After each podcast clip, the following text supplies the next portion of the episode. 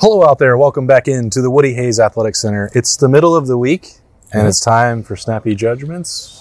It's a what is it? This is the final Woody Wednesday. Woody Wednesday. Actually, it's not. Oh, it's not final. Strike that from the record. We'll be back here next Wednesday for the final Woody Wednesday. it's the penultimate. penultimate Woody Wednesday, Woody Wednesday. of the 2022 football season, the year 2022. Oh. Ah. It's been a hell of a run. And mm-hmm. wouldn't Thanks you for know watching, everyone. Wouldn't See you you know next it? Marvin Harrison Jr. and Emeka Egbuka and Reis Stocksdale and Xavier Johnson are on the Monarch machine.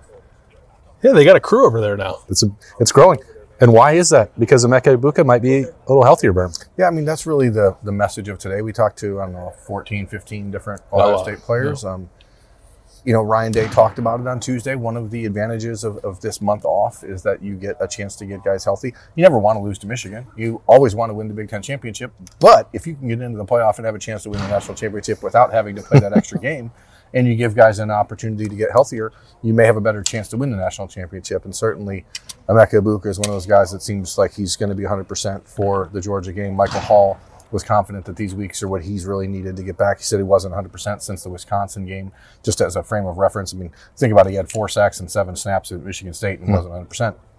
but there's a lot of confidence growing that everyone who's been dealing with the nagging injuries should be ready to go, including Miyan Williams, who you guys spent a lot of time talking to. Yeah, I'd say more than anything, uh, Bill Landis. That was like we could go down the list.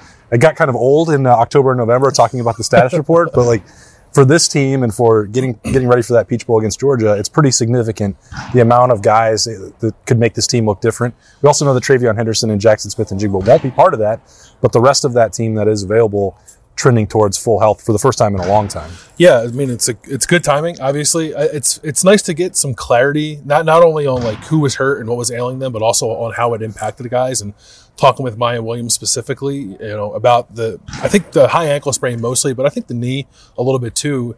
He said sometimes you lack a little bit of confidence in your ability to do things you would otherwise try if you were healthy, like make a cut here, cut there, plant your foot and try to get vertical, maybe a little more uh, sudden than you would, uh, or that you would if you are healthy. And he said he struggled with that a little bit.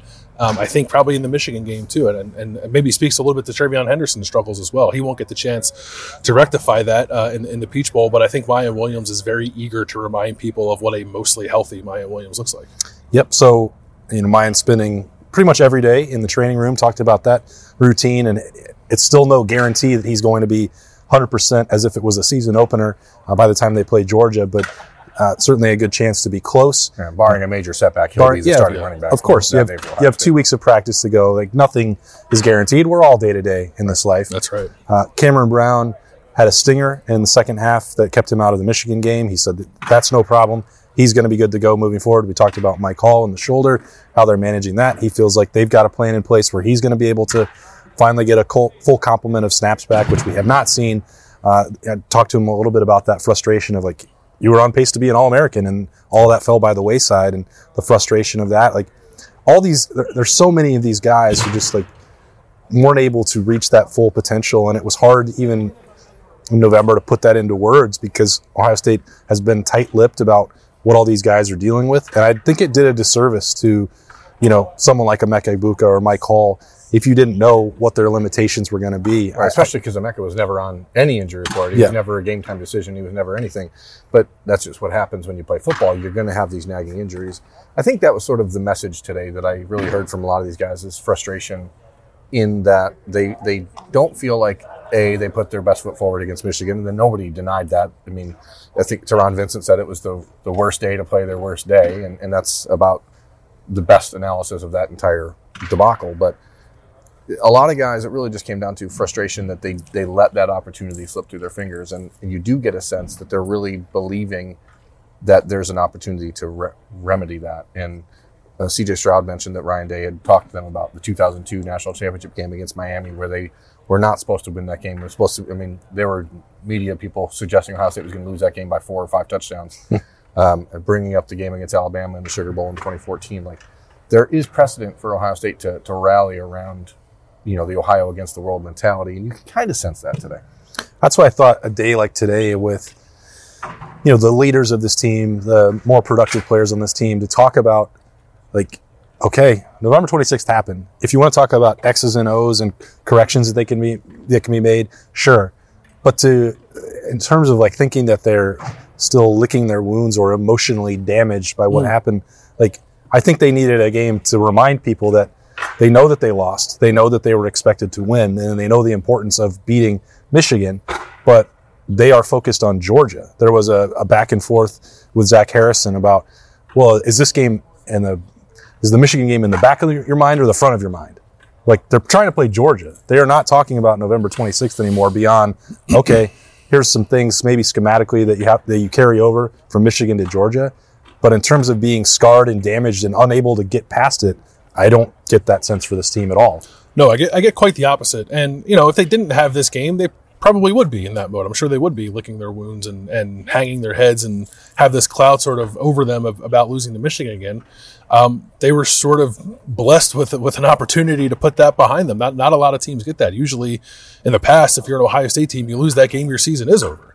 Uh, the the dynamics of college football have changed and are continuing to change to the point where maybe that won't be the case moving forward, and perhaps we have to process that game a little differently. But this team's getting to enjoy that, if you want to frame it that way, right now, and and I think they are embracing it. I think Berm's right. Like sometimes the Ohio against the world stuff is like, ah, whatever. You're favored by forty.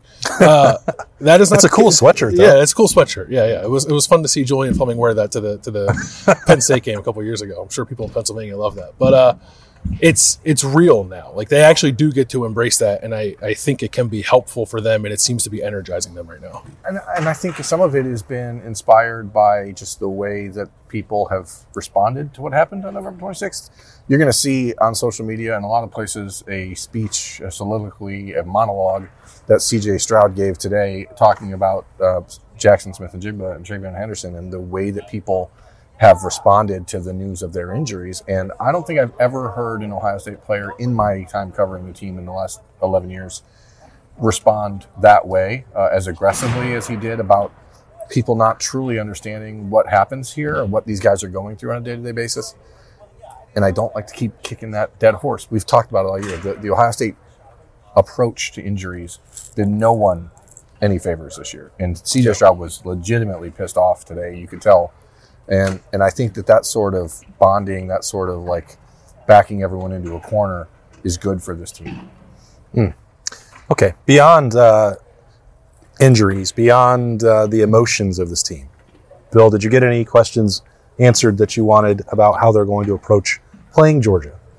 Yeah, some good stuff from like Luke Wypler and Donovan Jackson about trying to handle a guy like Jalen Carter. That it's not, as we talked about, it's not a one man show. That's going to be a, a group effort to handle him. Um, you know, I don't, I don't. They're not daunted by the task. I don't think, nor, nor do I think they should be. I think they should embrace the challenge of showing people or reminding people how good they are. Like Donovan Jackson was a lot by a lot of people's measures the best offensive lineman in his recruiting class. There's no reason why he can't go out there and play man to man against Jalen Carter and Luke Wypler played like one of the best centers in the country for long stretches of this season. Like I think he's up to the task too, and and they portrayed as such. So it's it's not to say that it's going to be easy. Like Jalen Carter is is a freak, but um, I'm excited to watch that play out now, having sort of picked up on the demeanor of, of these offensive linemen going into that matchup because I think they're really eager for it. Yeah, and I, I talked to Emeka Egbuka about what they're doing to prepare. Which Georgia defense are you preparing Yeah. for? And, and he essentially told me that they're not watching a game as much as they are watching technique, watching what individual players give away or do on any specific play, rather than this scheme, that scheme, because it doesn't matter because you have no idea what scheme they're going to run. So you're looking for the flaws, I guess, um, in, in the Georgia defensive backfield, no matter what defensive scheme they run. So there's not really a, a measure of saying, oh, well, against Tennessee, they blitzed a lot and they played a lot of man. rest of the year, they played a lot of zone. You know, CJ said, somebody asked him about LSU, and if the LSU game against Georgia gives him confidence, he's like, "D- you think Georgia's going to play the same, same game? Yeah. Like they're working to get better, just like we're working to get better. So I think there's a lot of people who are just trying to figure out like how to. That was the the overriding tone of the day. Do your job, and I I heard it today sixty times, and I haven't heard a player around here say that all year long. So that clearly is the message that's been hammered into the the program by the coaching staff since the Michigan game, and you heard it over and over again today. It doesn't matter how many great schemes you have drawn up if guys don't individually perform up to the task. And that was sort of, if I had to headline today, it's do your job. I spent a, a little bit of time. I just wanted to, I don't know, get to know Cam Brown, ask him some questions. How'd that go? It was nice. It was insightful. uh, and I was asking sort of about like I know we're not going to get the game plan, and I, you know he and Tanner McCalister both.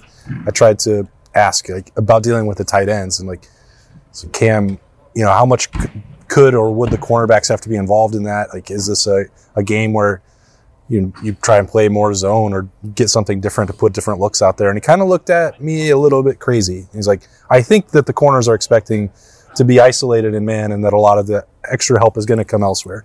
So that Jordan Hancock was out there, Berm. That's somebody else we didn't talk about who was dealing with injury late in the well, basically all year.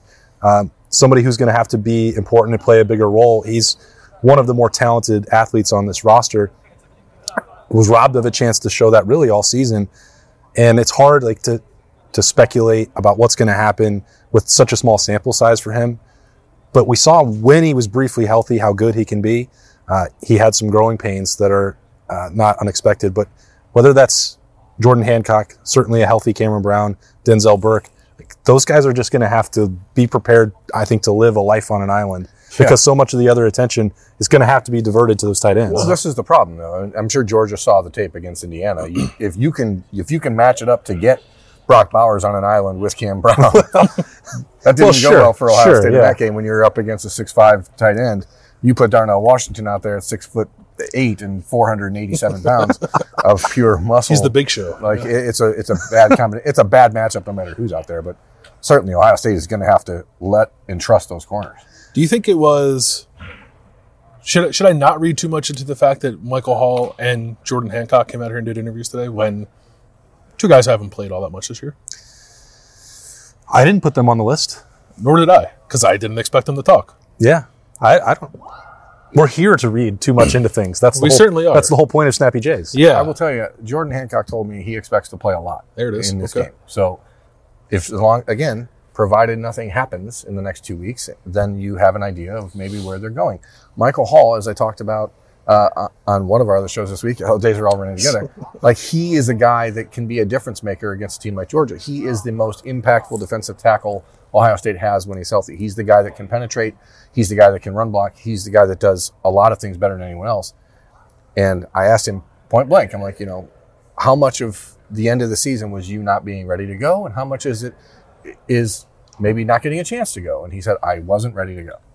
okay. So take that for what it's worth, I guess. Um, if, if he says he wasn't able to be his full, impactful self, then that explains why he wasn't on the field a lot. I took a different approach with him and and asked like uh, why he didn't just be honest about the because like, I talked to him after the Michigan State game on the side and I'm like, "Are you 100 percent?" And he was like, "Yes," and I'm like, "Okay, sure, um, you're definitely not, or you'd play more than seven snaps." But like, it's just sort of that give and take. Like, I don't think that anybody wants to have excuses made for them. They certainly don't want to blame their coach and then get in trouble for that. So, you know, I think it's easier to put that on their shoulders. Like, I don't, I don't think all of these situations for Ohio State all year were managed perfectly. It's obvious, And they're not all the same. and they're not all the same. Like, and you can wonder and you can look at the snap counts and say what was different about this week to the next for Mike Hall. Like, he was hurt, okay, and he also said he wanted to play through it, and so that's a different the conversations are complex in that way. If he wants to play and they can't say he's definitively out then how do you manage that? Well that their answer to that was snap counts. I don't think that that was the perfect solution for anybody. Sometimes in this specific situation you say you're in or you're out because mike hall was not going to be as important against northwestern as he would be against michigan or against georgia and i don't like I don't want to fault guys for trying to tough through it, but we saw this a number of times for Ohio State, like whether running backs, Mike Hall, uh, you know, cornerback situations, and, and bringing them back. Like, I, I understand how hard it is to get it right, but I don't, I, I, I don't think that they nailed that in a way that really helped unlock the potential of the team. No, because you do that. I think you do that with an eye toward like, okay, we're going to try to manage these reps, steal some time, and then so we can unleash it against Michigan. And then like it didn't happen. Yeah. So I guess now maybe they are in a position because they have this month off to mostly get healthy, with the exception of like Trey and Jaxon, um, to do that against Georgia. But that that was the frustration for me. It was like, okay, I get you're trying to manage this. I don't think it's been managed all that well, but at least like at the end of the year there'll be a payoff, and the payoff never came. That was that was the challenging part. As we're doing the whole reading too much into things, Miyan Williams is the only running back we talked to today. Uh, after talking to Dallan Hayden multiple times throughout the season, Yeah. after Chip Trayanum was the primary running back against Michigan, Miyan is the guy who you'd think would be the one that they'd want that would get questions asked that they don't really want answered. So it's fascinating to me that he was out here and not the other guys, uh, or uh, the only running back out here. Just little things like that that are interesting. At least, at least you give uh, Jerry Emig and Ohio State credit for like not trying to put it off because the whole team is supposed to be available when they get to Atlanta. So there's not going to be secrets, and everyone will just immediately flock to anyone who's been hurt. That's sort of how that works. Yeah, I guess we got most of that cleared up today. And I did. I asked Miyan Williams too about Dallan Hayden. Like, was Dallan frustrated not being involved in the Michigan game? He said, "Yeah, yeah, he was." He said, "I would have been too," but but he said that Dallan has approached it well since then. And, and Miyan, I think, tried to take Dallan under his wing a little bit and tell him that like that's kind of the life of a young running back in this program. There's going to be games where you want it more and, and you just don't touch it. And, and Miyan had to go through that too. Um, housekeeping notes: Steele Chambers did announce or, or respond that he is definitely coming back for next season. I don't know that that's been a huge Is the mustache? surprise.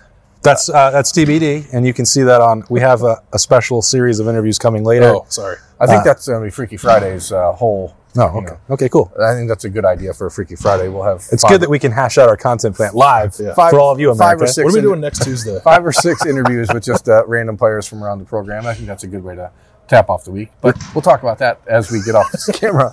But what is important uh, is that there is a belief in this building that if Steele or Tommy or Cade was coming back, that they're all coming back. I don't think that's entirely been decided yet, but I think we know like that two out that of three. Did they sign a two year lease? Is that what the deal was? It does feel like it's leaning that way. I don't think they've re-signed the lease yet. I- they did. I actually understand that that has been done. Yeah, and one person was a little bit late on the rent, and that person got some pressure. Samson. Samson the raccoon. Stay tuned for that on Freaky Friday. If you want a super weird conversation about Steele Chambers, Tommy Eichenberg Cade Stover trapping a raccoon, And naming it Samson. which Cade said was stupid because they only had it for ten minutes. But Steele uh, evidently formed a bond with this raccoon that he gave chicken fingers as well. So look forward Wow. to that on that Freaky well. Friday. That's going to be super special for you all to enjoy. I hope. Uh, it's not going to be a lot of football talk, but that's what Freaky Friday is You for. Yeah, what? We're we're snappy judgmenting right now, right? sure. I don't know Woody Wednesday. Ohio State did add to its recruiting class. Okay. uh, on Wednesday morning, I think maybe we Tell can- us about that. Let's throw in a touch of, of recruiting Let's stuff here. Uh, Lincoln Kienholz, Throw it in. four star, Chuck it around the four-star quarterback from Pierre, South Dakota. It's Pierre, Pierre. It depends on who You ask. blew my mind when you told me Yeah, that. I, I learned Pierre in like third grade. We learned the capital's the- Pierre. the- Someone, someone I've spoken to who's a South Dakota resident says it's Pierre. Pierre. So we'll see. Um, Lincoln Kienholz, he decommitted from Washington at about 1027 uh, uh, Eastern time on Wednesday morning, and then announced about 13 seconds later that he was committing to Ohio State. Uh, if you go to ohiostate.rivals.com, I do have a full analysis of his impact. Just as a, a nugget on the board, hmm. there's a Board lot- nuggets. and I don't know if maybe this is just becoming cliche around here, but because there was a lot of talk about Devin Brown having a touch of Joe Burrow in his game. If you look at Lincoln Kienholz's film and you see him as a basketball player and a baseball player, you see a lot of similarities between him and Joe Burrow. So it's just interesting. This It's a- probably a good idea that Ohio State just keeps recruiting Joe Burrow. he's a three-time state champion. Eventually, one will play I'm here. sorry, I was going to say. four-time, four-time state champion in South Dakota, three-time MVP of the football tournament there. 6'3", 190 pounds, throws it, runs it, does a lot of really great things, and just the power of, of the brand. Uh, for Ohio State fans who are worried that the recruiting thing is not going to get better, but they're the fourth ranked class in the country, as a reminder. Like, they don't seem to have any trouble recruiting quarterbacks uh, at Ohio State. Well, they developed the position quite well. Well, how do you how do you like this strategy, Berm, of just like not even bothering really, worrying about it? Just, we'll we'll get somebody in December. Well, it's obviously not that way every year. Uh, Dylan Raiola, they identified as the guy early, and, and they're going to have to then hold on to him for almost two years. This is a situation similar to CJ Stroud, similar to Devin Brown, where Ohio State did not begin recruiting CJ Stroud until late November of 2019. They did the same thing with Devin Brown a year ago, and now with uh, Lincoln Kienholz. It's like they've realized what they're building at quarterback here is really special. And again, I've talked about all year. CJ Stroud today, like when you talk to him now, it is just so different than any quarterback we've had here before. Um, he's so willing to be his genuine self, good or bad. I think there's a little bit of both to that. Um, but Ohio State knows what they have at that position, and Lincoln Kienholz, the the the recruiting pitch is the exact same as it was with Devin Brown. Come here, bet on yourself. You have an opportunity to come learn from Ryan Day, be a part of this system. Maybe you play here in two years, maybe you don't, but you're going to have two years under your system that's going to make you a better player down the road. And uh, Kienholz did not hesitate. Major for them too to like not have to mess around on the portal, right? So to Yeah, get a guy in this because they still may have to Yeah. uh, find a transfer portal quarterback, but to know that you're going to have a 2023 freshman, the issue here potentially for Ohio State is Kienholz is not an early enrollee, so he's not coming in until next June because he wants to play basketball and baseball uh, to finish out his senior year. So Ohio State, understanding that heading into spring, you're going to have a battle between Kyle uh, McCord and Devin Brown to be the starter. If there's any sort of early answer that gets revealed in that battle, you could see Ohio State potentially going into next spring with one quarterback on the roster. If if there's any sort of indication that one guy is pulling ahead of the other in January or February. Do you? I mean, do you believe that's the case either way? Because I, I'm not sure about. I think there's only one outcome that leads to that. Uh, I mean, I, I think it's more likely if it's Devin Brown who pulls ahead of Kyle McCord, uh, because I think that the, the plan has always been yeah, one year with McCord, and then you have uh, as the starter, and then you have Devin Brown as the starter the year after. But it's a new world of college Yeah. football and NIL and everything else that happens. Uh, i- If if another program finds a way to to maneuver into the Devin Brown conversation, if McCord ends up being the starter, then you could potentially have that still be a problem. I think George is probably going to be parsing this pretty closely in ba- the background. CJ Stroud now getting a lot of work on the Monarch with those guys. He's Oh, not boy. throwing; he's receiving. Hmm. So Georgia Took place. Philly special. might want to keep your eye. CJ Stroud not even playing quarterback in this game because Jaxon's out. He's going to wear number 11 hmm. Good idea. he's going to play wide receiver. So go ahead and game plan for that, America. This has been the penultimate Snappy J of the year, a Woody Wednesday. Not maybe not Snappy J, it's just the penultimate been Woody Wednesday. Woody Wednesday. I don't know. It was a wild show, and I'm trying to get my mind right for the next one, whenever that is. That's Bill Landis, Jeremy Birmingham. I am Austin Ward. Thanks for joining us. We will see you again tomorrow.